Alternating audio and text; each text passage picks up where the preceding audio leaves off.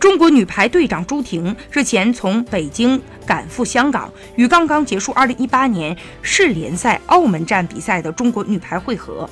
即刻投入到了训练备战当中。朱婷按半个月前确定的行程从北京飞赴香港，组委会派专人到机场迎接。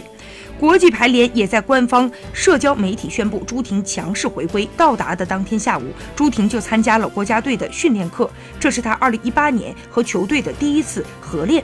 朱婷的回归引来了网上的热议，一些网友表示，有了世界第一主攻手，势必会稳定年轻女排的军心。还有网友猜测，若李盈莹跟朱婷强强组合，也许会成为中国女排夺冠的利器。